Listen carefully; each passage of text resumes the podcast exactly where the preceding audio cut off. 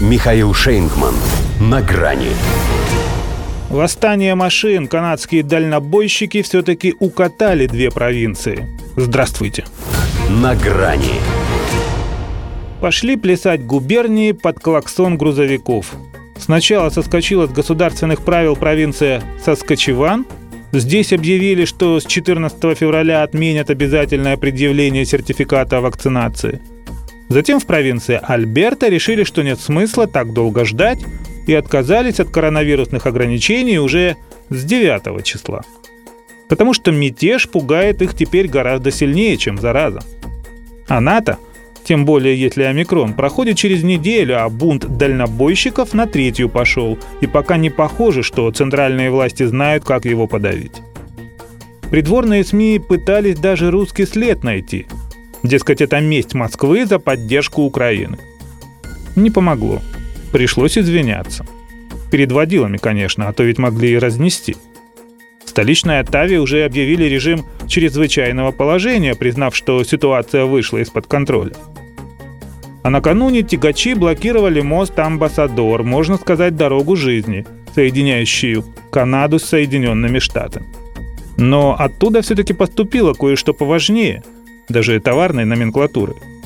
США поддерживает право на свободу слова и протест и не согласны с тем, как реагирует на эти события руководство страны. Теперь Джастину Трюдо есть за что недолюбливать Джен Псаки. Ничего хорошего эти вести ему не сулят. Хотя и без окрика из Вашингтона это стало для него, пожалуй, самым серьезным испытанием за все семь лет его премьерства.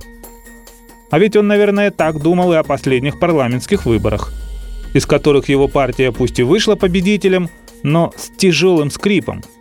И вот к нему добавилась какофония грузовых гудков. Восстание машин не сопровождается политическими лозунгами – Однако они же явно проехались по репутации главы правительства. У него было два варианта.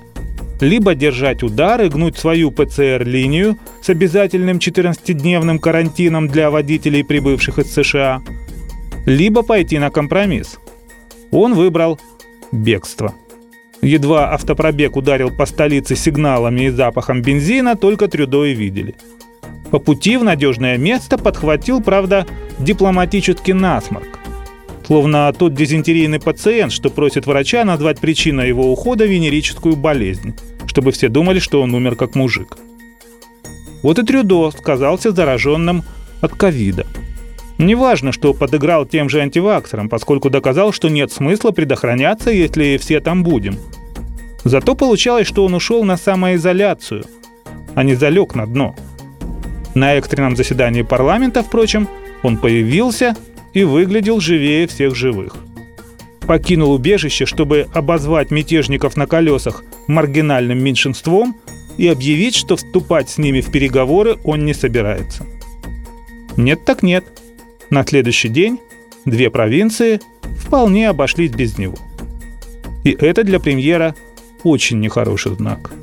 Означает он, что государственная машина должна уступить дорогу. До свидания.